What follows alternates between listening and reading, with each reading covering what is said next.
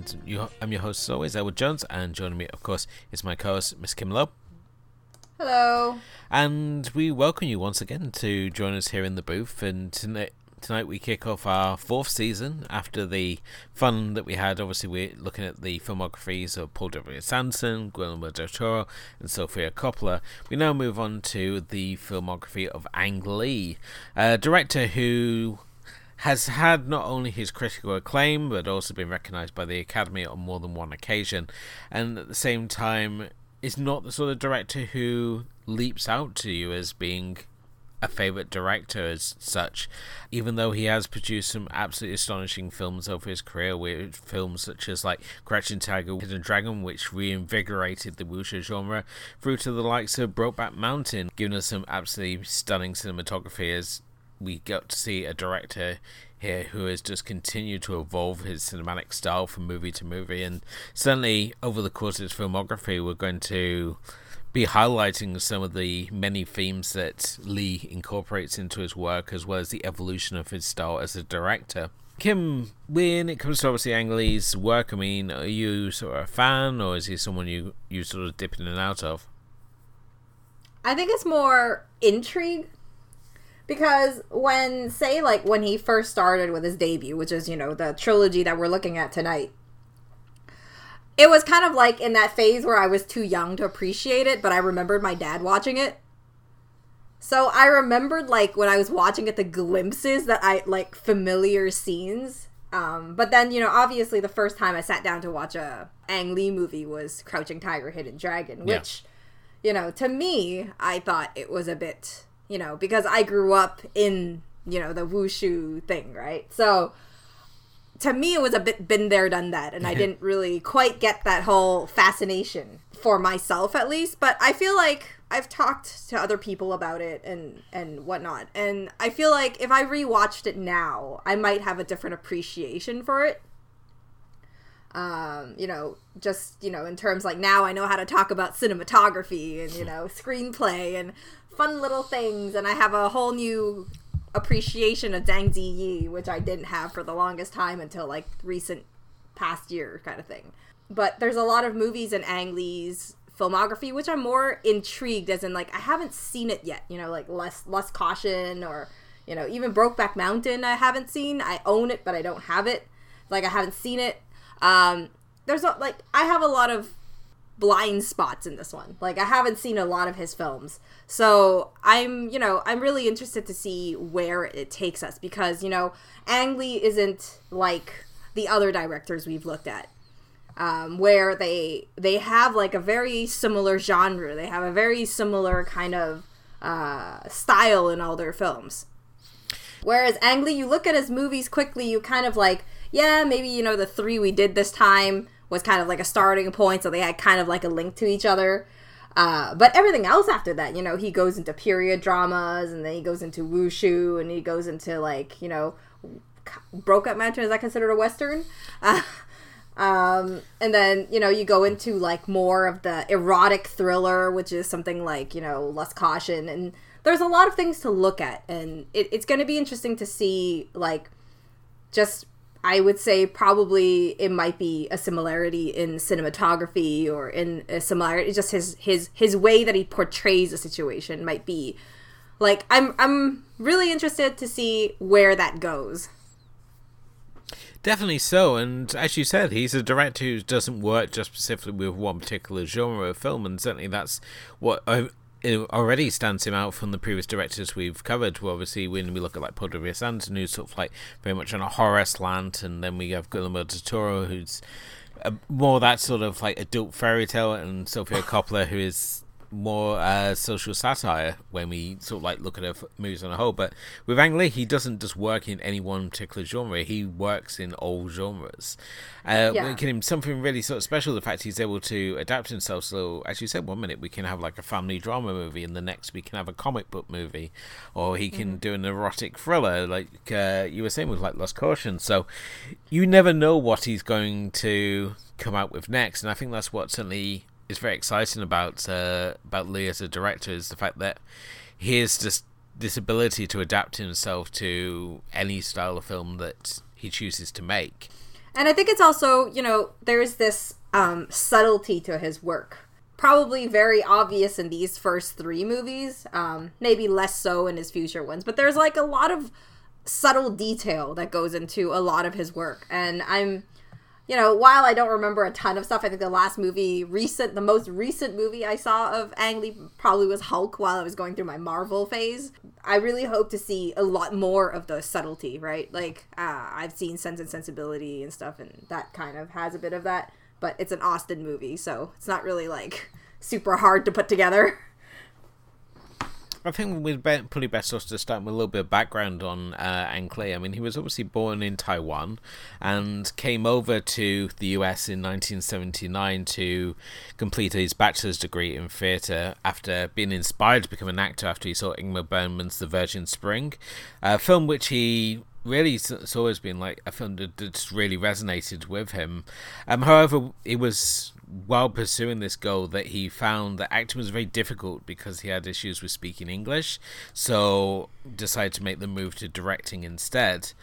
Now, while he was studying for his MFA in film production in New York, he was working alongside the alongside Spike Lee, whose thesis film Joe's Bed uh, Bed-Stuy Barbershop We Cut Heads. Uh, Lee worked on as part of his crew, uh, as well as working on his own thesis, a 43 minute drama Fine Line, uh, which he made in 1984, and winning the NYU's Wasserman Award for Outstanding Direction. And while this would have potentially set him up for huge success in his career, it really didn't. I mean, it was be another six years before he finally breaks into the industry. And again, this is only after he enters and wins first and second place in a screenplay competition organized by the uh, Chinese government of all people. And it was the scripts uh, Pushing Hands and the Wedding Banquet that won those places. Um, initially, the government didn't want to allow him to win because the wedding banquet obviously features themes of homosexuality, which they were against.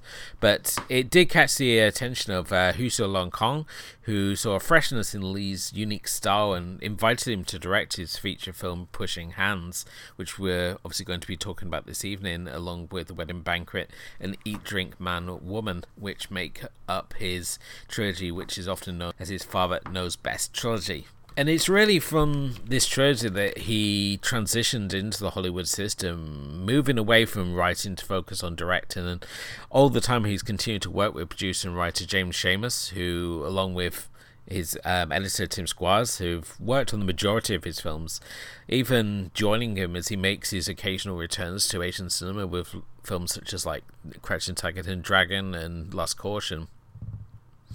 So we'll get the thing. Obviously, the best place to start, as we always do with these filmographies, is right at the beginning. So, right off the bat, we've got Pushing Hands. This was released in 1991, a film which blends both English and uh, Chinese dialogue. I mean, to, am I right in saying that, or is it more Pacific? No, it's, it's it's right. It's Chinese. Okay. It's a it's yeah. It's a Mandarin. Like they they use most of these films are in Mandarin. Um, they focus a lot. Uh, it's very odd because Ang Lee likes to use, um, I guess, because Taiwan people don't really understand the difference between Taiwan and China. That he focuses on his actors being like from China or like have have escaped China to go to Taiwan or or something like that in their history portions. Yeah, um, the film itself it uh, follows an elderly Chinese um, Tai Chi teacher and grandfather who emigrates from Beijing to live with his son, um, who has a American wife and uh, also a son. And they live in the New York City suburbs, and it's created a sort of tension really between the the wife and uh, and this grandfather figure because he doesn't speak English and she doesn't really speak much Chinese. So there's constantly this line between them. And here, Lee chooses to focus on sort of like the clashing of culture as well as uh, sort of changing times. As we're shown right from the start the split between cultures where she's uh, working on a laptop and he's practicing Tai Chi.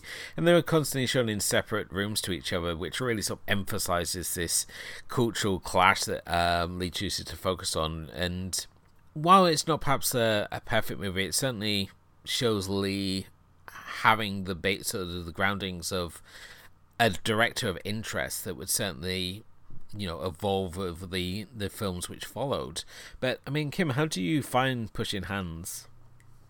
I think pushing hands is um is is a really great start for um, just people getting into i think because you know we need to think about the fact that this movie came out in early 90s and while there were um, a lot of i guess you know chinese immigrants at that time not a whole lot of people understand a lot of the culture i would say.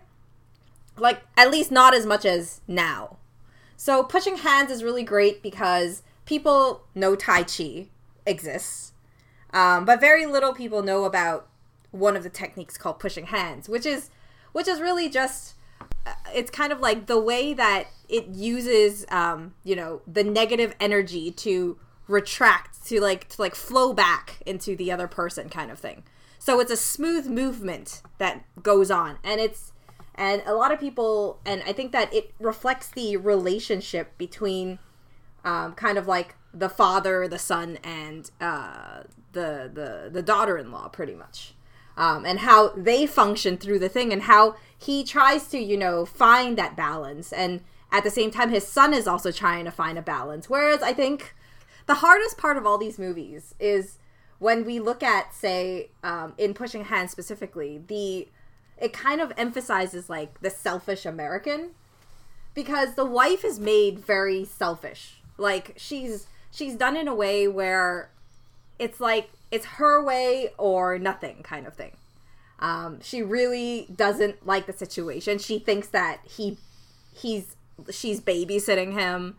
She thinks that the father is, you know, she can't communicate and she thinks that he's the cause of all the problems in her house and her career and you know she's pretty much blaming him for a lot of you know the the rough things that are going on right now yeah definitely. So and there's obviously this underlying you said already you got the underlying tension the fact they're in this tiny little house and both the grandfather and and uh, the wife they're, they're pretty much on top of each other the whole day and their conflict in interest like she's trying to get her book done and he's trying to watch like just random VHSs of like of different uh different films and stuff. And the whole sequence there where he's like watching watching these films it was like how indecisive is this man? He sort of watches a few seconds of something like people doing kung fu and then he switches over to people eating and then he like switches over to chinese opera and it's sort of like the most like noisiest film clips he can find.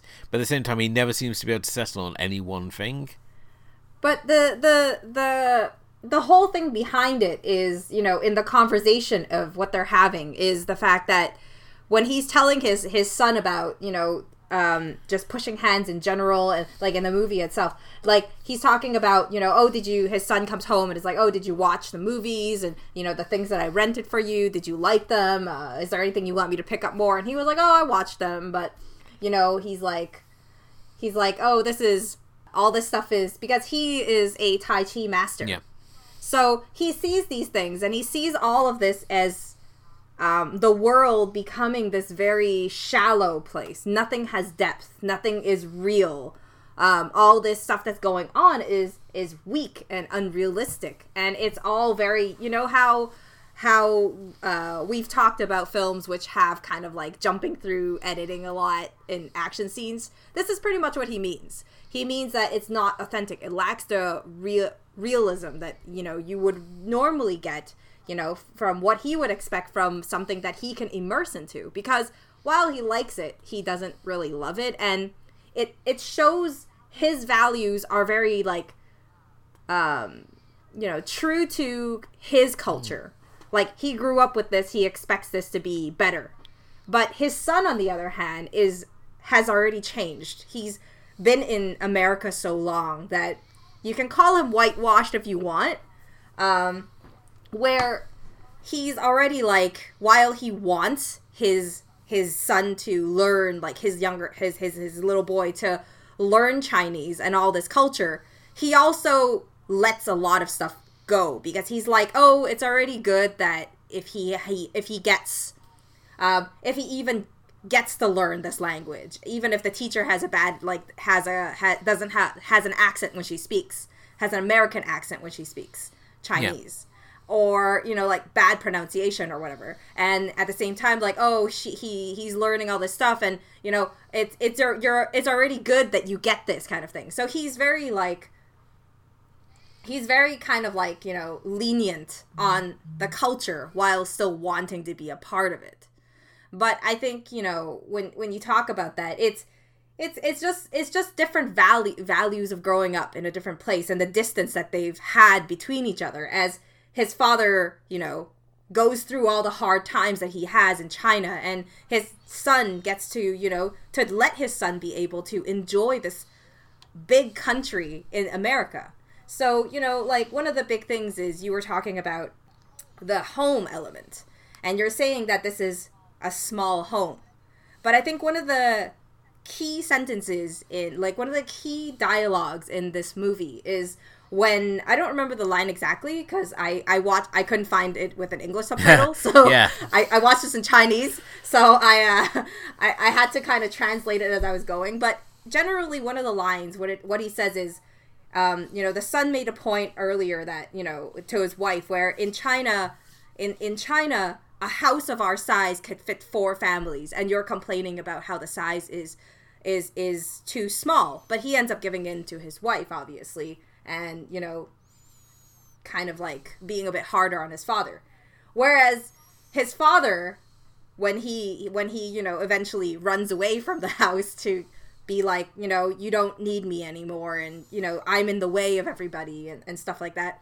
He writes a letter to his son and he and, and one of those are the key lines, it just breaks my heart kind of, is he's like, a small place in China could hold you know, he's like thinking about, you know, a small place like China could hold so much like in their home, but a big developed place like the USA can't even hold him. So, like they can't, you know, like he feels like he feels like as his son i think in that sense it's like as his son grew up he lost that element of family and you know in the states that has become much looser in the sense where you know his son talks about i think one of the main elements to talk about in any of ang lee's movies um, in these three is the um, very important uh, value that chinese children grow up of uh, respecting and and taking care of your parents. Yeah, it's certainly something that that sort of stood out to me. The fact that the the father leaves the family home, and I mean the the whole living situation has such pressure attached because her mother's offering to give them a loan so that they can get a bigger place, and he doesn't want to be like and have uh, take the loan because he feels that you know it comes with strings attached to it, and he'd rather you know yeah. provide be the provider for the family. So the fact that the grandfather leaves the family home it's kind of shocking in itself, and because it, it's as I say, it's so unheard of in, in in these sort of films, especially in invasion cinema, to see like the the elder parent being sort of forced out of the uh, the family home, like we see here. Um, something I mean, you've mentioned already the fact there was no English subtitles in there. Yeah, I also had a pretty dodgy copy where some joker thought it'd be really funny not to include English subtitles. So huge portions of this film, I was sat watching it thinking, is this an artistic direction that we're supposed to like feel what the wife's feeling, the fact that she doesn't understand what he's saying. So we're in we're in her mindset by not being able to understand the Chinese dialogue throughout the film. So. T- turns out that yeah. wasn't the case. It's just I had a really bad copy, so yeah, pretty much. But I, I mean, I found it on a on a on a China Chinese streaming uh, mm. app, so that was kind of like uh, you know. so I had to watch it in Chinese subtitles. There was there was no other way that I could do it. They they weren't gonna give you any English ones. So, mm. uh, but yeah, no, I mean, I think that that's one of the most important things is that um, Ang Lee uses these movies, um, each of these. I mean, um, as a foundation. One here we learn about, you know, the is uh is kind of like the foundation of Tai Chi and how it moves into, you know, his own life.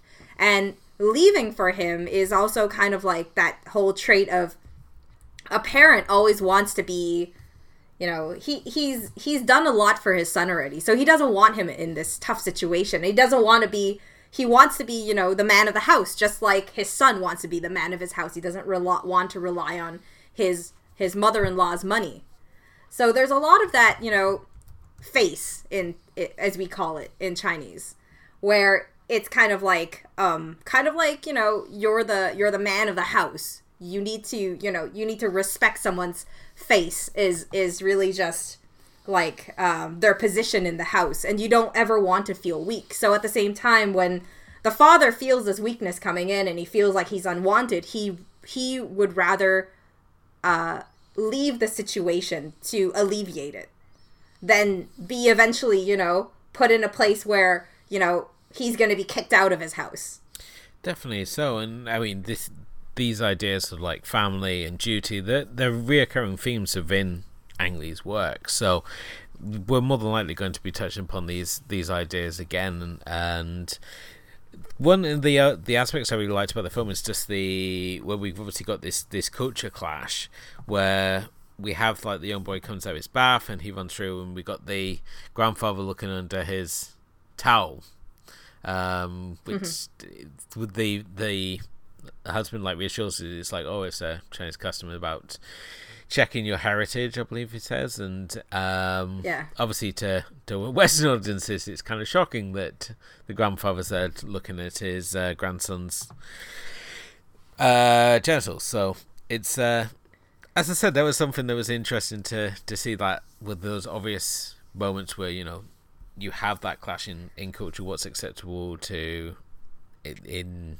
to to the in terms of like the Chinese family uh, unit and what's obviously not so acceptable from like the American side of things. So I liked those little those moments, and I mean, uh, Shi Shi Hong Lung is really fantastic here as the father yeah. figure. I mean, he's not given a huge amount to do, but he works in a real sort of subtlety and he appears throughout the whole of this this trilogy, uh, making him kind of like what uh, Federico Lupi is to Guillermo del Toro, just this amazing older actor. And is it? I mean, it's a shame Ang Lee didn't really get to do more films with him. He only did four films in total. Obviously, doing the Father's Knows Best trilogy and Crouching Tiger, Hidden Dragon with him. But mm-hmm. all his performances are absolutely fantastic. And here it's probably his most subtle. Um, and it's just kind of a shame that everything films feel it, it's got that feel of being a debut film like the camera work isn't particularly adventurous the sets are very sort of basic mm. and the dialogue is sort of it sort of plods along. There's nothing really to sort of write home about. It's no it's just a sort of simplest sort of tale. It's yeah it's it's very simple. It's i think it's it's also you know probably deliberate because you know one it is his debut and second it's kind of like his kind of maybe testing the waters on how people res- respond to something like this, and that's probably why he brings in that whole um, American element. Yeah. Um, uh, you know, with the whole culture clash and stuff. Um, and you know, at the same time, he he, you know, it, it's it's very subtle, and I think that you know the dialogue itself is is where is where you learn a lot more about the movies, and not exactly you know how you know um, you know the interaction and stuff is not really there but you know through like the father's letter or you know the ending specifically actually would that does that you know kind of thing. And you kind of have that contrast contrast of you know just um, the father finding kind of like uh, solace in in their friend's uh, mother who also goes through the, who also went through the same situation of being pretty much shipped to America like they want to take care of their parents and and um, I think that's always been you know that's always been a central um, discussion is uh, you know taking care of your parents is a great thing but it's kind of fake taking care of your parents when you try to plot them to you know plot them into their own relationship or plot them to do something else or you know planning things for them.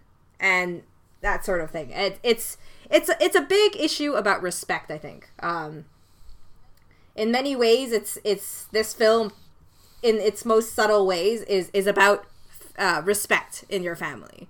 Um, the whole element of respect in a Chinese family and the importance of you know that concept of taking care of your parents, which um, you know, people don't really get because we actually don't have. I don't think there's actually like a term that you can actually uh, directly equates that value that we have that we grow up with. Yeah. Um, anything else you want to talk about this one? Okay. No. Um, for this one. Well, it takes us on to the second film of the trilogy, The Wedding Banquet, which is actually released in the US as the first film from Ang Lee. Uh, Pushing Hands being released as the third in a weird twist, and certainly would have been rather confusing had you not known when Pushing Hands was being released. It would almost seem like a step back to see it as the third film. The Wedding Banquet, though, a 1993 romantic comedy, is a real step up, not in terms of style, but also in screenwriting as well, which again is also surprising considering considering the fact that Pushing Hands and Wedding Banquet were both written and submitted at the same time, perhaps indicating that Ang Lee had perhaps cleaned up and learned some mistakes from Pushing Hands when it came to the Wedding Banquet.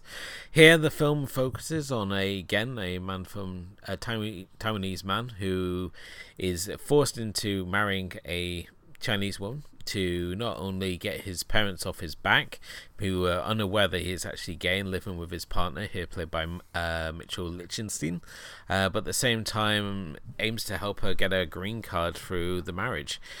What originally initially seems as a solve all problems for all parties concerned, soon when his parents arrive in Manhattan, fully set on throwing their son a very elaborate wedding banquet that the film takes its title from.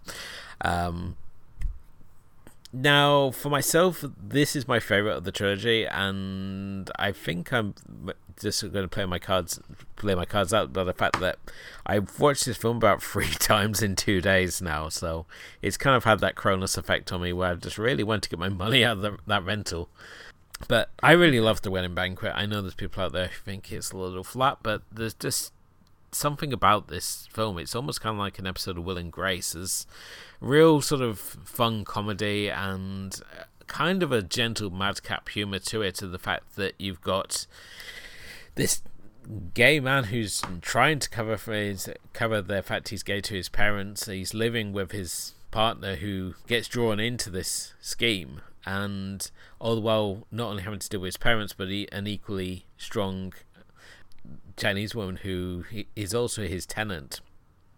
And just seeing how the relationship grows and seeing how the family unit also develops as the uh, film goes on is just absolutely fascinating. But Kim, mean, what did you think of the wedding banquet? What's your sort of opening thoughts on it? Wedding banquet was a lot of fun. I think from pushing hands to wedding banquet, you definitely went from a whole different level of you know drama to it was kind of like a romantic dramedy, mm. I guess you would call it, because there is a certain amount of drama to it. Um, uh, I don't really think it was, you know, there were a lot of funny moments, but it was more dramatic than it was funny sometimes. Melancholy and stuff like that is is is very much in Asian cinema, so it's expected.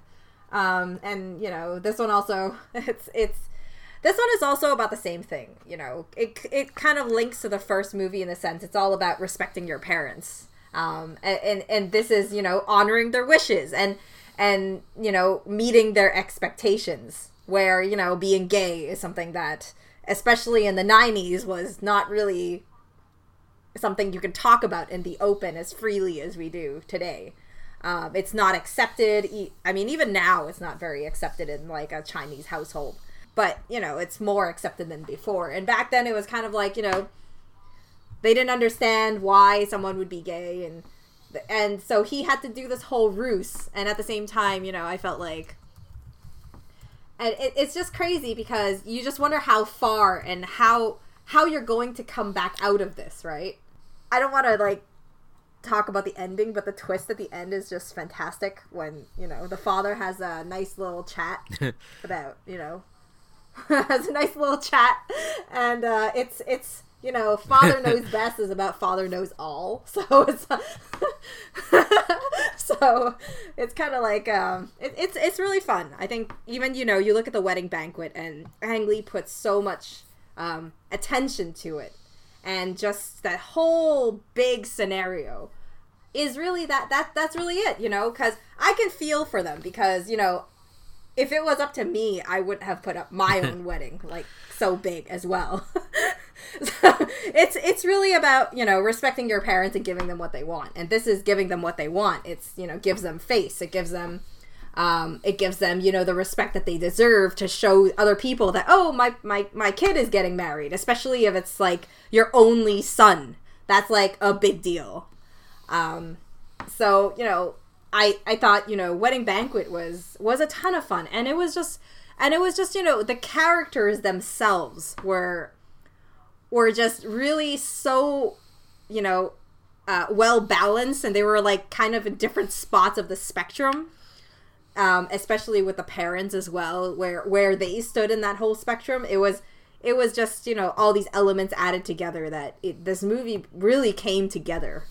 Definitely so. Um, I mean, here we've obviously got Winston Chao, who at the time was working as an air hostess when he was discovered by Lee. And he uh, basically got him to do the film, saying that he would get a one to one acting coach for him, so that between scenes he would get acting lessons, and you know they would guide him through the film. And since then, I mean, Winston Chao has gone on to have a really fantastic career, both in TV and film, and played a lot of many sort of prestigious roles. So it's kind of funny the fact that this is his debut role. And looking at the film, you wouldn't think that he wasn't a trained actor prior to doing this film because he is just really fantastic. He's kind of like the gr- bit of a grump, but he's balanced out the same way by his uh, partner Simon. Here, played, as I said, played by Mitchell Lichtenstein, mm. who's kind of like more upbeat. He's kind of more of a, a free spirit and willing to sort of he balances him out.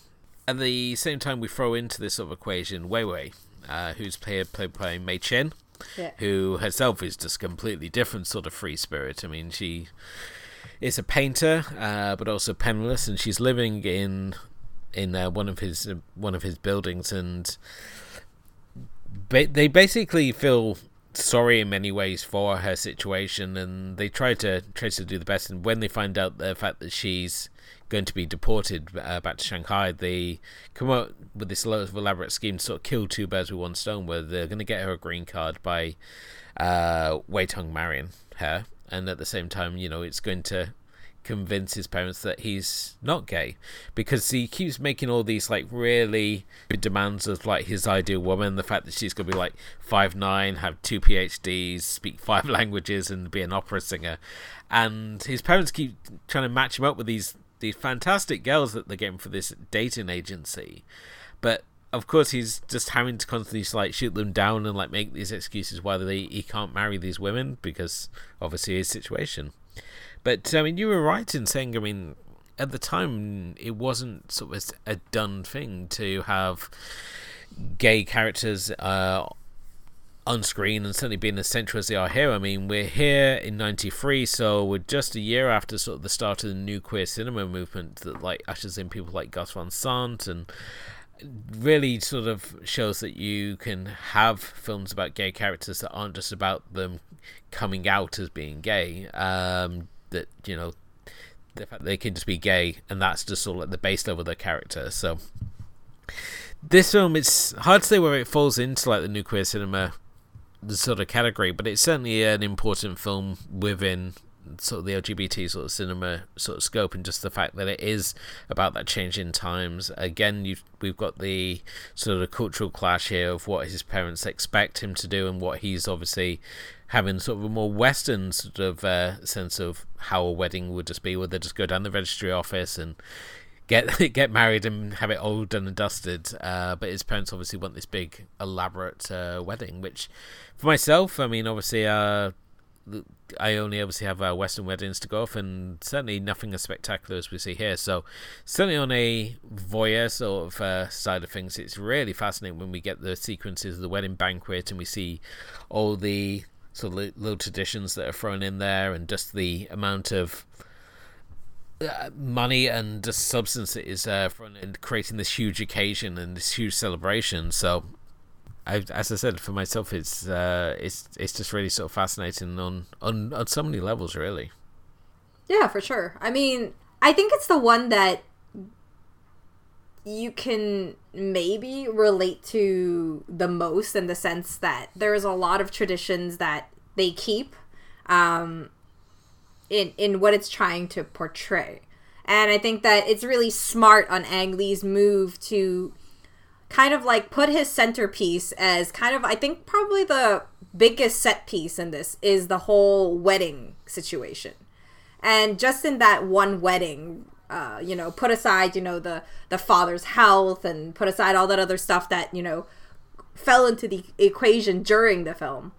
Um, the whole wedding banquet itself and from all its traditions showed, you know, culture. And I really think that in the end, Ang Lee's main goal of this whole trilogy was to kind of like let America see this kind of unknown culture that people don't know, you know, and and really like the the values that every family has and kind of like, you know, those things you need to break through if you've moved to America or, you know, just, you know, the western side of things where um I think that that's that's the main thing. And wedding banquet really you know you know even if you put aside the whole um, lgbt thing um, relationship that's going on there there's a lot to you know just uh, really like and how he does everything because you know every single uh, thing that's done might not have cost money in in that wedding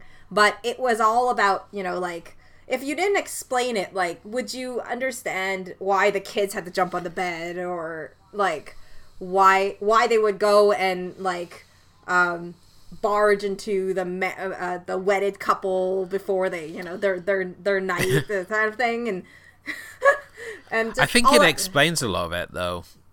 In there's so many sort of the scenes in that way it seems there's there's one character explained to another why they're doing things, which I think really Yeah. helps. As you said, when you've got the small boy jump on the bed, they really get the mileage out of that small child. it's like constantly finding ways to include this small child in the scene. And I wasn't sure it was like Ang Lee's son, um, who actually does a cameo as one of the wedding guests. Yeah, which I know. sort of acting I like to do. just, just being somewhere in the background with food. That's that's the sort of action I can get on with. Um, but yeah, I wasn't sure if it's if it's I, th- I think oh was it this one was it this one or the next one I can't remember. Oh, I think it was the was it this one? Oh, the one where the guest was sitting down and they were like, "Oh, is this the wedding? Is this this person's wedding?" And then is it this one or the, the next movie? I don't remember.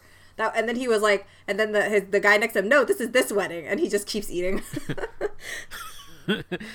uh, I think I think that's uh, the next the next film that that one's in. But yeah, it was sort of like these really weird customs, and I think this is the great thing about when you have the character Simon in here because he basically represents the Westerners watching the film because he's sort of like taking in all these different things, and I love as again the fact that he's constantly by his uh, his boyfriend's side. So the, he's initially introduced as the landlord, and then he obviously takes on the best man role. So he's sitting at the wedding table, and you obviously got Wang Tung and Wei Wei carrying out this sort of fake phony marriage, and he's sitting beside him. And the scene where they share this kiss, and he turns to Simon, and Simon just wipes his lips. I just love that sequence so much. and when we get the wedding photos afterwards, and you see how he's basically, you could look at those wedding photos and think it's either either Wei Tung and Simon's wedding or Wang Tung and Wei Wei's wedding, depending on hmm. which way you're looking at it, and just how the family unit just the family unit is already established there, and we haven't even realized it because we assume at the end that where the family unit sort of is like fully comes together and we see everyone together that that's the moment it all comes together. But we see from the photos that right from when they got got married even though not everyone's intentions were sort of on the table they were already that sort of family unit they've been bonded for this occasion which is just so really touching to see but yeah. yeah, a lot of those customs are just like, why is the child jumping on the bed? Why are you forcing these people to get naked, naked in the after party and stuff? It's like, uh is this sort of nonsense you had to do at your wedding, Kim? No, the the whole breaking into your your bedroom thing that that doesn't happen as much anymore, unless you have like maybe in China maybe they still do it. I don't know, but um, but no, I I mean we don't have all those things. I didn't have a kid jump on my bed, so it's, prob- it's probably why I it's probably why I don't have a kid. I skipped all of that stuff. No, no, no. But uh, Yeah. but I think that you know that I, I actually think the scene that I just talked about, where the person was at the wrong wedding, actually makes a lot of sense in this one. Um, it actually was in this one, I think. Um, And it was great because that's what weddings are. It's a show off of your parents to like your parents showing off your kid getting married and the success, you know, like that prior that proud moment they have of their kid being married off. And and a lot of times that's what it is is that you don't really know half the people there.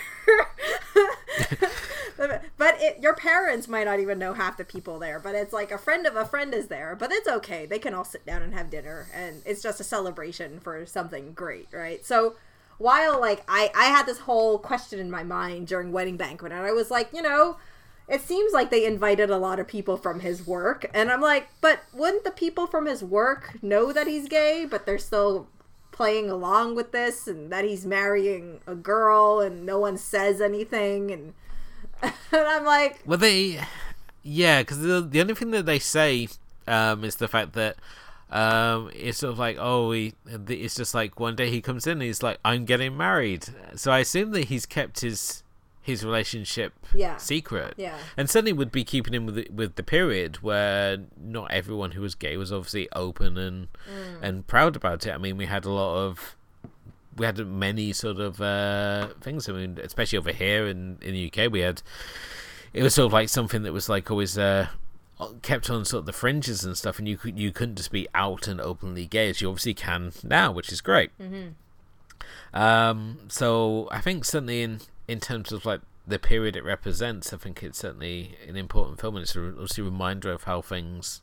used to be. Mm-hmm. Um, and I think it only makes the ending all the more sort of poignant, yeah. really. Yeah. Um, where, as you said, we got. I mean, should we just should we do spoilers here, or we can? Yeah, I think so because I think the ending's worth talking about. Okay, so spoiler alert here, but uh, obviously, uh, Wei Tung's father admits to Simon that he knows his son's gay, and the two are having a discussion on a river blank, and you see the river flowing in the background, this sort of indication of like changing times and he basically says to him that you know I love my son and my son loves you which makes you my son as well. And it's a really sort of touching scene it shows this man who up until this point we've we've been led to believe is sort of very set in very traditional sort of viewpoints and established in his ways that he's not going to accept his son as being gay, but he's here's showing like uh, an acceptance of the situation and a willingness to change and adapt with the times. Um, the fact that he knows that Simon brings his son happiness, and then ultimately it's his son's happiness that he cares about, and the fact that they're gonna have a child due to a drunken moment between uh, Wei Tung and, and, and Wei Wei that happens at the banquet that you know all parties are ultimately being satisfied because the parents just want a grandchild and you know Wei Tung wants to be happy so they all ultimately end in this situation that while it's not resolved there's certainly a hopefulness for the future for them and certainly as we see this unique family unit that we're sort of left with in America, and we see the parents going off happy. And I mean, you touched on already the fact that when the mother feels that you know perhaps it's a psychological condition her son has that he's chosen to be gay, that perhaps he was hurt by a an evil woman that uh, caused him to go to go gay. Which I, I, I still remember the that people thinking that you know this is why people were gay. It's sort of like it's a a phase that you're going to grow out of, and that you know it's because you've been hurt by a member of the opposite sex that you've chosen to find comfort and relationships with members of your same sex. So it's uh, it there's all these little moments that like, as I say, if you're got sort of like a of of the period or you you're aware of how things used to be, it's sort of like a real sort of reminder of mm-hmm.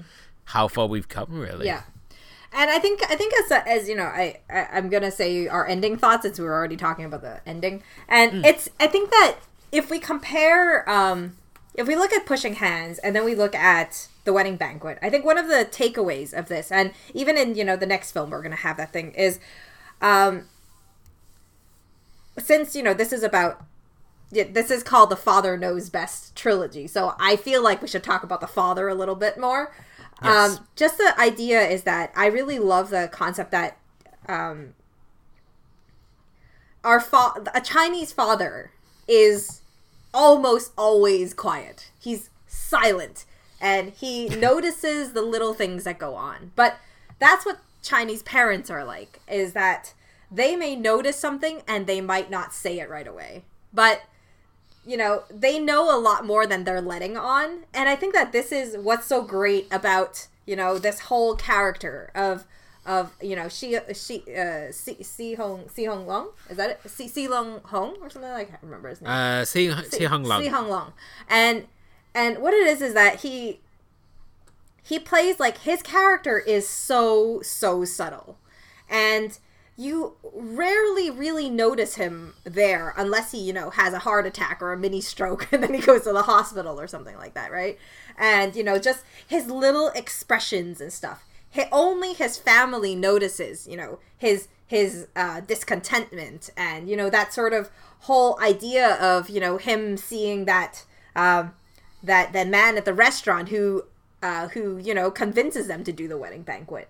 Um, and you know the and even the last conversation at the end is that you know it's such a turning point because you see that even in this one and the last one is that no matter how strong their father is and how much um, they've given up for their uh, child to be able to have a better future in you know America, they have this um, willingness to accept, and that your parents are willing to accept a lot more than you give them credit for, even though he makes it very clear is that he doesn't understand why his son is like that.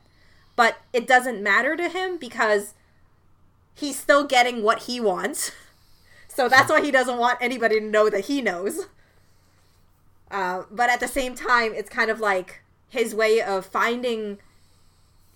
It's just his way of making things work out in the best possible way that he can accept it. Definitely so, and I don't know what it is about Ang Lee's uh, sort of um, thoughts on this this character here played by Sihung Lung, but in all three films, there's a moment where the another character thinks he's dead, and it's the most random thread that ties all three films together. There's there's always a scene in each of these three films where one member of the family assumes that the father's dead. Yeah. So, um, but yeah, it's a, it's a really fantastic film. I think it, for myself, it's the strongest of the three films. Um, I think there's just fantastic performances throughout, and I think I don't know whether it's it feels more western than the other two, which have got very much more distinctly uh, eastern feel to them, or whether that's just just myself. I would but I would say that Pushing Hands is the most western one for me. Like it's more Okay. like um, it has a more obvious culture clash. This one is yeah, there's a bit of culture clash, but it's more on you know just the whole uh, family dynamic of you know uh, a Chinese family and just the acceptance level of you know what you're willing to accept in you know their uh, his son's um, sexual orientation and you know his relationship and whatnot. yeah, and I have to also give credit to Mitchell Lichtenstein for the fact he speaks with the native tongue as well. He's um, I don't know if he can actually speak Chinese at all, but it certainly was very convincing the scenes that he did, and it's random the fact he does it uh, does it so fluently. You would have thought that he would have been like sort of kept out of the loop the fact he wouldn't speak uh, Chinese at all, but here he is. He's apparently obviously learned it perhaps to impress his boyfriend, which I could probably understand, but it's also worth noting Mitchell Lichtenstein directed Teeth, which I didn't realise until I was doing the research for this film, the film about the girl with the dented vagina, so there's a fun movie to pair this with. But uh, yeah, definitely an interesting. He's an interesting director as well as an actor, and it's kind of a shame that he didn't sort of really uh, get the sort of profile he, as an actor. But he's really fantastic, and uh, definitely one of my highlights of the the film, along with May Chin, who's just her free spirit is just intoxicating Yeah. to watch. yeah, I Um, think Wei Wei was was probably um she was such like a breath of fresh air in the movie. Like she she had this like, you know, it was amazing how her character was able to bring so much to the movie because, you know, at the same time she obviously has a little something for uh for Wei Tong, right? And at the same time she's willing to accept this and find a way to balance. And she and and you know she kind of you can feel that she doesn't feel this is right the whole scheming thing and it gets to her more and more throughout the film. But but you know eventually you know sh- she gets you know she kind of gets the respect she deserves um, and kind of like her place at the end. And and that's and, and, and, you know it's like what you said the the whole family unit really comes together and and it really it, it, it works it works itself out which is which is really nice. Oh, definitely. So, and you see those scenes obviously between Wei and and his mother, and just you see them these bonds being formed throughout, and the fact that even though it's a sham wedding, she still gets this feeling because of uh, the fact that she brings over all these elaborate sort of like gowns and gifts and jewelry and stuff, and the fact that in her mind it suddenly becomes like she is actually having a proper marriage um, yeah. and proper wedding. The fact that she's got all these sort of elements of tradition and culture that's now been brought into it, whereas it's no longer just this sort of quickie sham marriage that they're having just so that they can get the papers pushed through. It's suddenly raised this whole other level because of uh, the parents' involvement and uh, desire to obviously have uh, to sort of like uh, make up for the, the the courthouse wedding that they have. Well, on to yeah. the final film of the trilogy, um, uh, Eat, Drink, Man, Woman. Um, a film which is I think when when we've uh, we're talking about Marie Antoinette, this is a film that we brought up um, as further viewing, and it certainly uh, one of the key reasons for that being that this is some serious food porn. Um, and it opens with a very elaborate mm-hmm. food preparation sequence. As here, um, Shao Hung Lung, again playing the father role, is plays a here he plays a master chef who at the same time is losing his sense of taste uh, while also having to deal with the challenges of raising three daughters who are all heading out on their individual paths in life as they prepare to leave the nest so to speak. So this is a, a film set in taiwan. So a very eastern production and this is a film which I felt went on about half an hour too long for my personal taste, as there's certain plot threads that didn't really connect as well as others. But I'd be interested to see what you made of this one, Kim.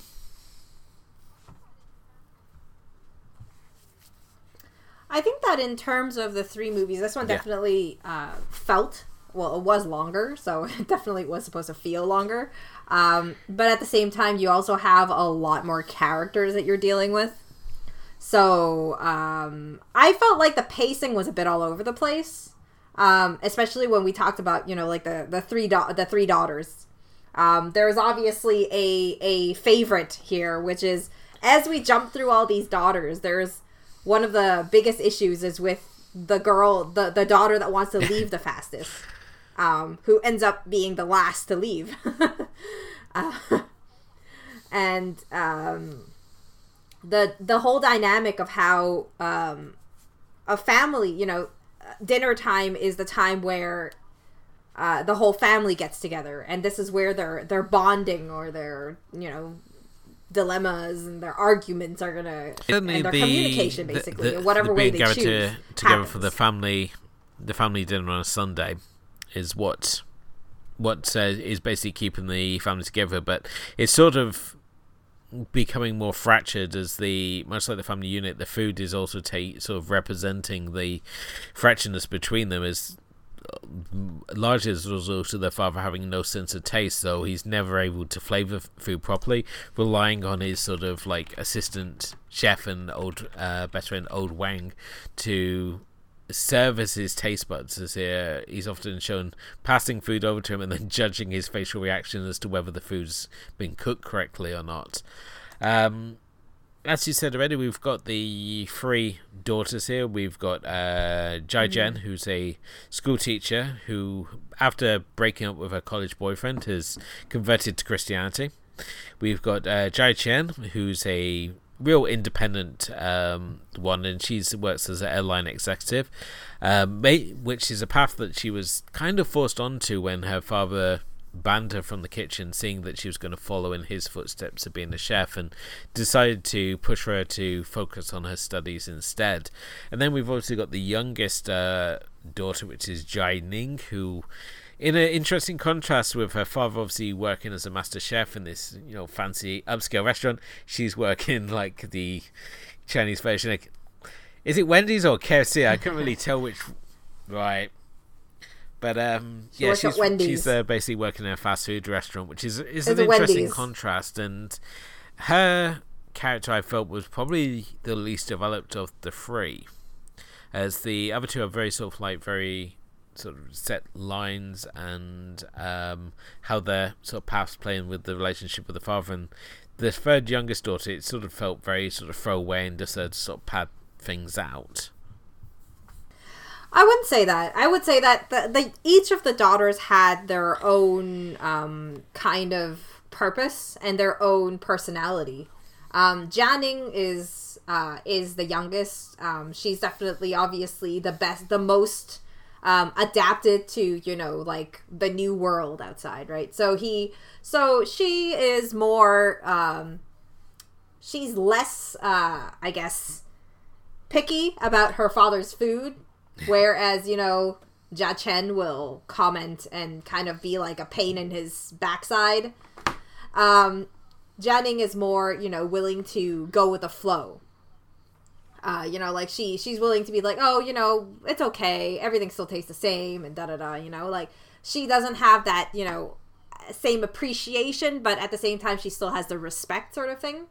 But you know, Jianing is kind of like the bravest, I guess, out of the three the three girls because uh she's you know she's the one who who talks about love and what her definition of love is in a relationship. Because I think one of the main things is that uh you know the father talks about how the three daughters uh it will eventually all leave him. And it's it's inevitable that it's going to happen because he has daughters. And that's that's one of you know like a chinese thing is is having daughters is a bad thing because your daughters are um like a loss in investment because you marry them away. They aren't yours anymore. They will belong to your in-laws. And you know uh, that's you know a belief uh, that's, that's something that people that's why people value sons more.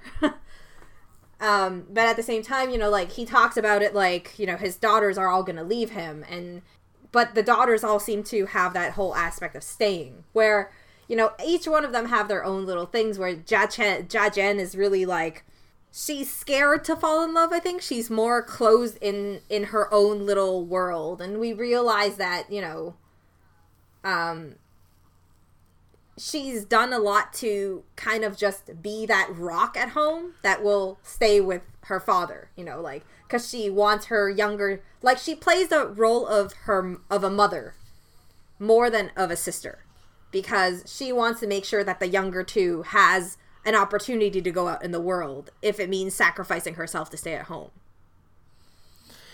Uh Yeah, it's whereas yeah. It, it with I mean with her character the fact that she's so super religious I mean the, there's characters constantly make like jokes that her boyfriend's Jesus which makes any other man uncomparable so this is why that she's living this sort of spinster existence at home so Yeah, but at the same time, you know, you see her and and she has this really big breakdown moment when um I guess I kind of understand it is is when you get to a certain point in life, people at a certain age, people expect you to be at a certain point in your life. And in her point in life, which I don't know how old she is in the film because I don't I'm not really sure, but she's already working as a school teacher, so I guess she's done university and stuff. So she might be in like her, I don't know, late 20s Yeah. or something or mid or whatnot.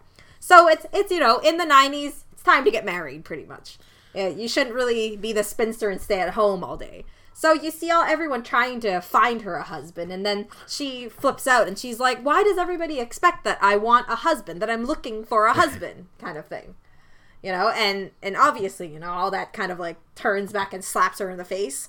But but I mean, it's it's kind of like, but that's you know with each of these daughters, we kind of see a different um, element of, I guess, uh, a big no no in the community, but they all end up turning around and and finding kind of finding their path a little in in where they need to be. Like for her, it's being a spinster, and then for uh, Jia Chen, it's kind of like um, the ambitious uh, the ambitious, you know, um, independent woman, but who is not willing to settle because she's having this fling, right, mm. with with uh, with her ex boyfriend, oddly. and and just you know the freedom that she gets from it, and her desire to kind of just leave, uh, leave the leave the you know the comfort of her her home, um, which she doesn't find very comfortable, obviously, because obviously she believes that leaving her home is going to be better for her relationship with her father. Uh, whereas, you know, Jianing is a bit different in the sense that her issue was that, you know, obviously she ended up, you know, hooking up with her friend's boyfriend, her friend's ex boyfriend. It's it's I supposed guess? to be her boyfriend because uh, the relationship's going through a bit of a interesting patch where she's basically trying to play hard to get and sort of like being yeah.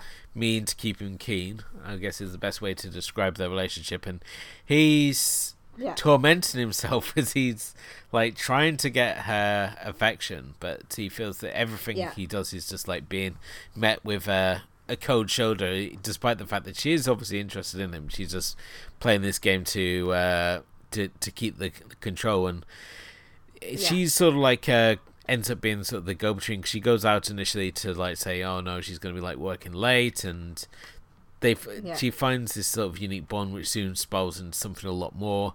Um, ultimately, leaving me creating this sort of uh, situation where she suddenly just sort of like goes, oh, "I'm leaving now."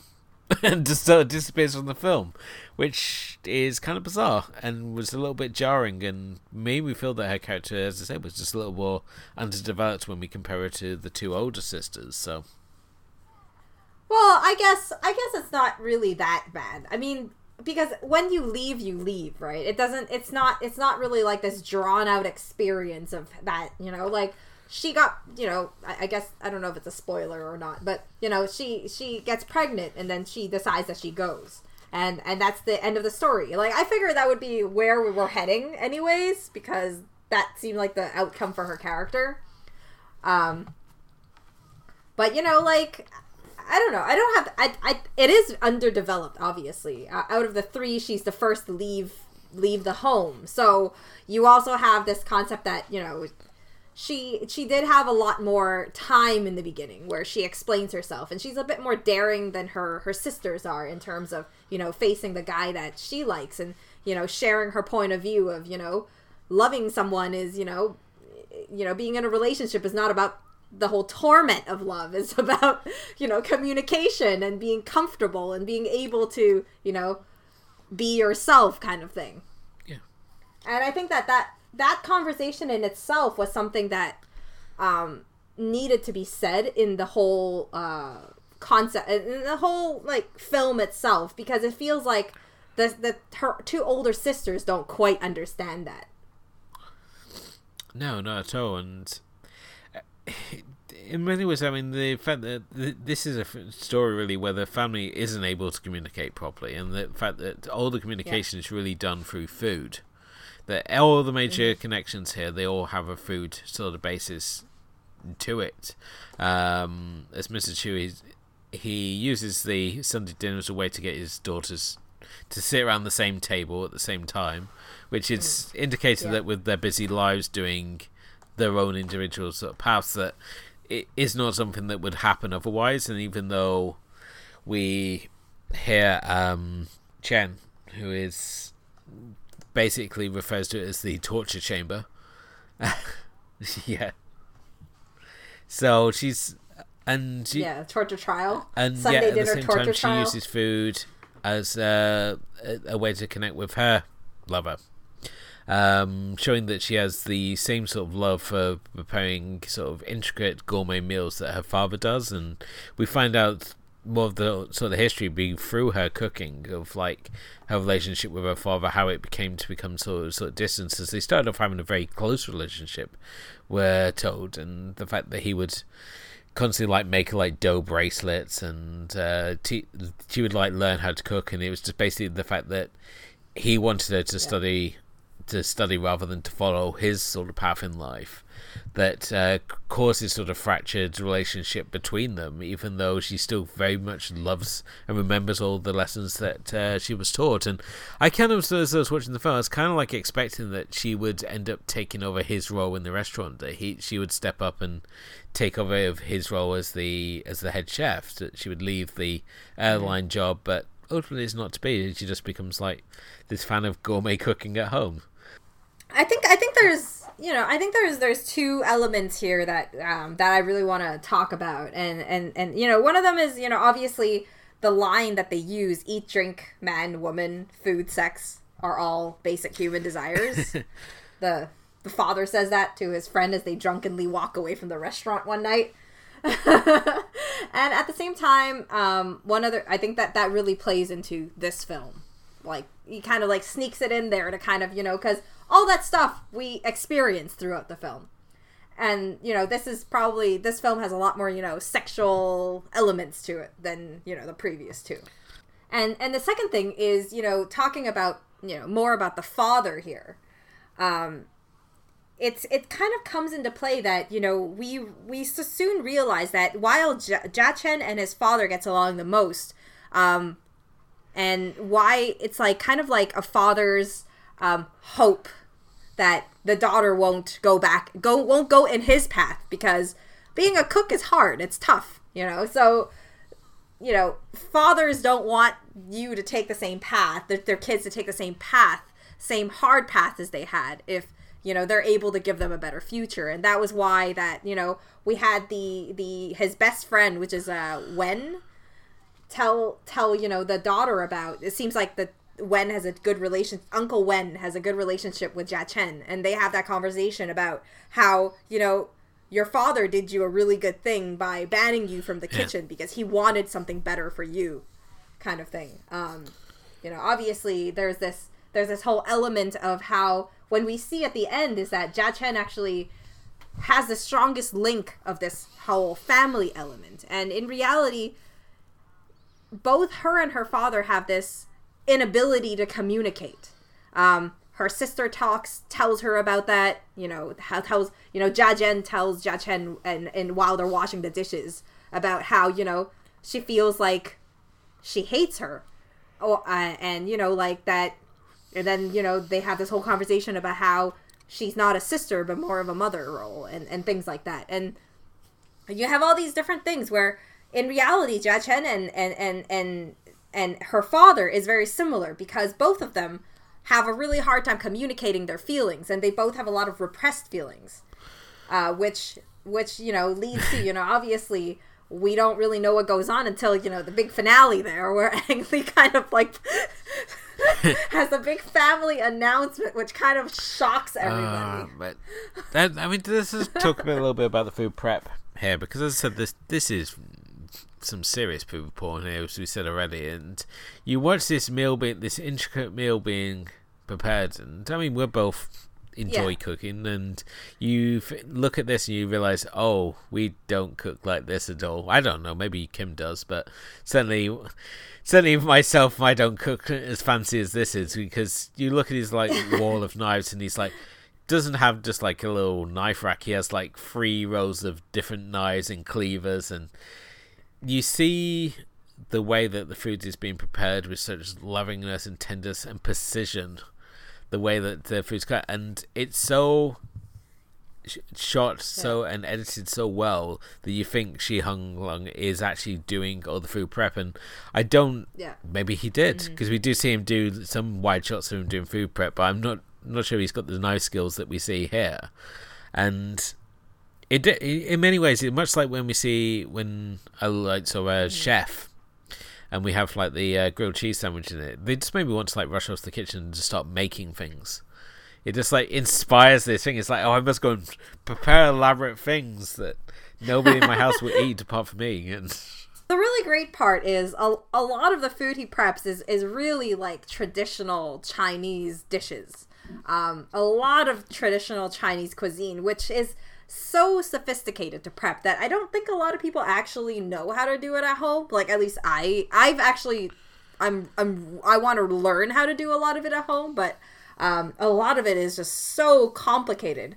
Um, that that you know it's amazing to see how he does it and and and it's just it's it's really like to start a movie like that and then every single you know time to have a dinner we see another bit of it and whatnot and it, it's it kind of I don't know. It's it's it's so it's so nice to see the like the food culture as well. Definitely so, and it, it's an exquisitely shot sequence that's well worth just watching, just watching on its own. Never mind the rest of the film. Just this one, this this sequence and how food is being shot and prepared. It's just it's just a, a real sort of evolution in style for Lee as a director, and it's one of those first visual flares that we see him experimenting with. Because up until this point, obviously we're pushing hands and the wedding banquet, the visual flair isn't quite there. That obviously becomes more to the forefront in the films which follow. Obviously, the wedding banquet had more sort of elaborate sets and and certainly with the shot design was certainly a step up from pushing hands which was very sort of simplistic. And again he's experimenting with the food preparation sequences that it's not just a person preparing food. They are showing someone who has both skill and a love of what they do. And it really sort of resonates more when you find out that the fact that he is losing his sense of taste, so he is essentially having the one thing that he loves so much taken away from him, and he's still trying to find a way to work around it. He like compares himself to Beethoven, the fact that you know you can have a deaf composer, why can't you have like a a chef without taste buds? And the fact, as I said, the the fact that he's he's got a wang there to as a workaround and the, he still has this great mm. sort of knowledge base. The fact that the restaurant phoned him up to problem solve, and when he turns up at the restaurant, he's he's he's like almost like a doctor rushing into a surgery. The fact that they got this kitchen crisis, and he's leaping out of the taxi, and he's like being briefed as he's going, and he's getting his chef whites yeah. on it, sort of like, oh, the shark fin soup's not working. He's like, no, because you bought fake fins, and this is why it all falls apart. And okay, we're going to like make this meal instead, and even when he he forms like a almost like a adopted grandfatherly bond with uh with the daughter of his his um his daughter's friend. I apologize for the lack of name use here, but it completely eluded me. And Jin Jin Rong. Yeah, and he starts making these dinners for her. He trades out her, her, school dinners. Yeah, for the little girl Shan Shan. And she, by the end, she's running a racket where she's taking orders. so he's running like yeah. his own little mini restaurant, and we find out the fact that because he can't taste, he actually appreciates these meals that her mother's making for him because they're more coarse in texture. And again, this opens up this whole other relationship that we've got uh, that only sort of comes to the forefront at the end. Though we find out the real mm-hmm. what's happening with that relationship there as well. So again, there's all these connections yeah. being made through food, and and all of it looks absolutely stunning. And and I think I think you know as an ending note, um, because we're we're running a bit long right now, and we should really get to further viewing soon. I think one of the last things I want to talk about is I really love you know if you take this into consideration that this is your third movie in Father Knows Best trilogy the way we end it is so amazing too. Because because you know I, I guess it's kind of a spoiler so you know uh i guess beware it's a spoiler. So what happens in the end end scene a final final scene is you know everybody's so busy no one comes back for dinner obviously and only Chen and his father is there. And they have an argument over you know she's cooking the meal now and then the father the father argues with her over the amount of ginger that needs to be used. And and it turns out that he is wrong because the amount of ginger she uses revives his taste buds. and I love it so much because in a father knows best kind of trilogy, he it kind of ends with the fact that maybe he doesn't. That's very good. I didn't notice that until you just pointed that out, so that's really good. Well done. but so yeah, any any final thoughts on uh, on on on this? Um, do not watch this if you think that you know how to cook. This is an intimidating movie that will soon prove you wrong. Um, yeah, this is a film. I mean, it's it's got it's certainly got its moments. There's some really random moments, such as when we see her the daughter turn from spinster to sexpot by wheeling in the huge stereos and blasting Christian the gospel um, which seems to have like the effect of a hair dryer because her hair goes really big and blown out. So I'm not sure what was going on there, but. Oh no, it's just it's just her breaking free. Okay. She's not that you know timid girl anymore. She's got style and she's really out to get her man. You know, she's found her confidence, kind of thing. I guess. Um, yeah. So no, the, you know the the movie has some real random jumping sporadically around to different characters and it's all in the heart of you know capturing all the three daughters and their different phases that they're kind of going through at the same time and that sort of stuff. Uh but you know it it's it, it's it, it, it's a bit it's a bit crazy sometimes. You know between all the characters that he juggles and whatnot it, it's it's a really it is i still think eat drink man woman is a very close second as an enjoyable experience to wedding banquet but um I think I think what elevates this movie, as I've mentioned before when we were talking about um, somewhere in the last season, is is the fa- is the fact that father daughter relationships, especially ones um, relating to you know even Chinese families, especially, really do touch me a lot because I can relate to a lot of it. So this movie, why it kind of like snuck a little bit higher than Wedding Banquet is because I really enjoyed where this movie was going and and just, you know, those those relationships that it had and those like random moments of things happening were funny and there were so many twists to it and there's like a decent amount of drama and that sort of stuff. Uh, yeah, I totally expected that, especially because you you mentioned obviously when we were talking about somewhere on our previous season, obviously about the res- how you resonated with movies which have the father daughter relationship, and certainly that was a key element of that particular film. And here again, it's it's a father and his three daughters, and for myself, it very much it, it connects with me on the fact that it's um, about you know bonding over food and cooking and that's certainly something Mm-hmm. that like resonates you know the relationship I had with my father I mean he taught me how to cook and we would constantly uh, talk about about food and I, it's a film I wish I kind of had a chance to have shown him had I discovered it uh, back then and unfortunately didn't didn't get to see it but it's uh, one I think he probably would have enjoyed especially as I said that opening sequence which and we're just going to keep coming back to time and time again but it's really cool much like knowing how to blow up a goose, which we also see in the film. So So yeah, I guess it's time for further viewing.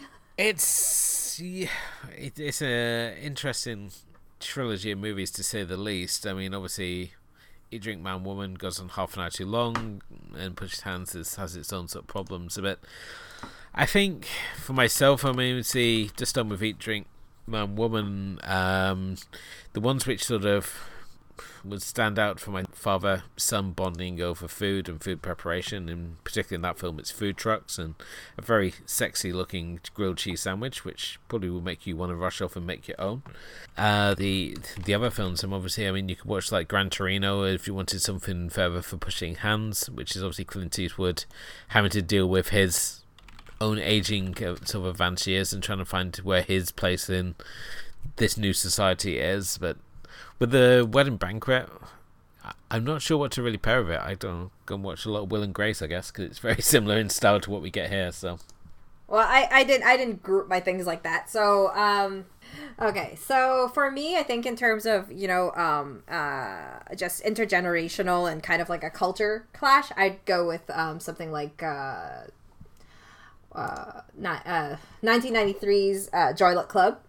okay, which is adapted from the book by Amy Tan, um, which you know talks about you know their immigrant immigrant mothers and and their and their uh, Chinese American uh, daughters and kind of like the gap that they have and their lack of you know their their lack of understanding for each other and how they kind of find their parents back in a certain way. You kind of see both of the stories of how their mothers came, ended up in America, and how they you know got to where they are now. Um, you know, obviously this movie also has Ming Na Wen, which is you know she's a big deal now that she she I think she was part of what uh, Agents of Marvel or something, Agents of Shield. Um, if you want something like uh, more on that whole LGBT kind of uh, thing, you would go with something like uh, Wong Kar Wai's uh, 97's uh, Happy Together with Leslie Cheung, um, which, you know, is I've never seen, but I've seen scenes of because it came out when I was too young and my dad didn't let me watch it. so, but I've heard it's really good. So I'm definitely sure that's a pretty good one to pair with. Um, you know, something like uh, what was uh, the wedding banquet. Um, and then you have something like uh, you know when you talk about food i always like to talk about uh, julie and julia which is kind of like a different you know also like a different generation of cooking and that sort of thing and a nice little comparison between the two. Um, a lot of fun cooking bits there as well. Um, but i think i think uh, i've never seen it before but i think that the recently released the farewell might pair really well with uh, one of these movies um, mostly because I was looking through the story and it talks a lot about, you know, like just the different generation and the different values and views of, you know, how they have to treat, uh, how they, how they should keep or not with, with or withhold kind of like, yeah, withhold or not information from their el- the elderly grandmother who is diagnosed with cancer and, and is, and is, you know, pretty much in her last days, in her final days um, which is pretty much you know the basis of the farewell, which I think pairs well with any of these you know kind of movies. Yeah, the farewell definitely would uh, would definitely be a great one to pair with this this trilogy. I mean, Awkwafina really new evolution from rapper to very interesting actress. It has to be said. She, she really keeps picking interesting roles and just surprisingly, mean, the farewell really sort of sees her sort of stepping up her performances yet again and I certainly think I think we need to really sort of sit down at some point and work and talk about our favorite food movies because this when it comes to like Eat Drink Man Woman, I mean there are we're sort of like there's abundance of food movies that you would want to pair it to. Um, mm-hmm. I mean, I mean obviously the ones that I couldn't remember before, which uh, would be. uh, would be like uh, Big Night or Babette's Feast. Those would be the two that. Mm. Chocolat. Chocolat would be again another good one as well. Um, chocolate is very. It's hard to. It's very distracting because it's got so many like underlying relationships and people having very erotically charged reactions to chocolate that it's you forget mm-hmm. that there's obviously got that foodie element to it. Um, and it makes me wonder they that yeah. old Simpsons joke of whether they actually made a Johnny Depp chocolate figurine to go with the movie. We melted for him, now he's gonna melt for us. cool. Um so that brings us the end of our opening of uh, season four. Obviously, we this was our look back at the Father Knows Best trilogy. A interesting trilogy of films to say the least, and certainly worth uh, worth worth checking out. Um, if you, although I wouldn't hard to say whether we would say this is like a good starting point for Lee as a, a director. Would you say, or would you say to look at some, one of his sort of later projects? Really. Uh, like I said, I've only seen like three other movies, so I can't really comment on Ang Lee. But I, I am sure his later films are probably better polished and whatnot.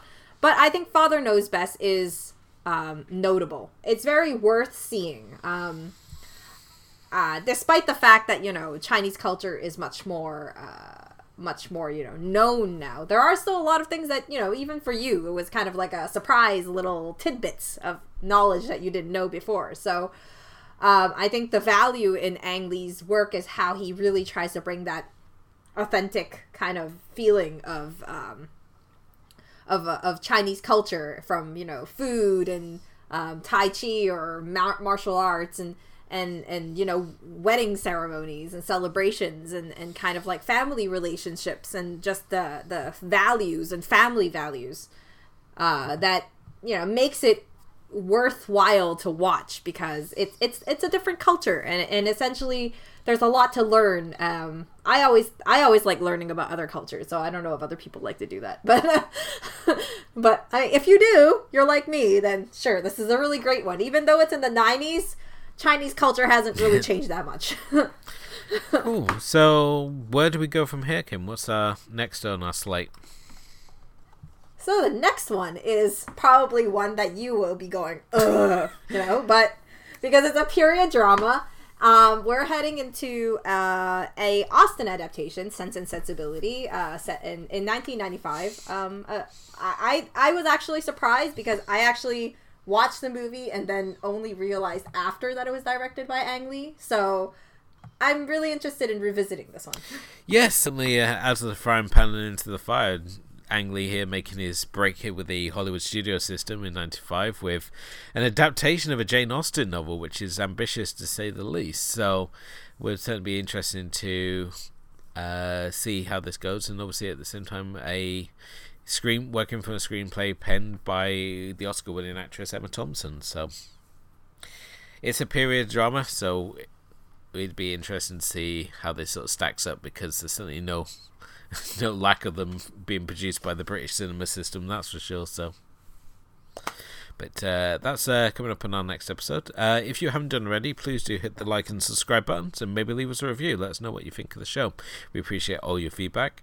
You can also follow us on the social media. We're on Facebook and Twitter as well as Instagram, and you can also uh, follow us on um, you can also check out our archive, which is movesandtpodcast.wordpress.com. Um, and on there, you can also check out our reviews and lists and other fun things that we post as well. So, thank you as always for listening. Thank you to my co host Kim, and we'll be back next time to talk about Sense and Sensibility. Good night.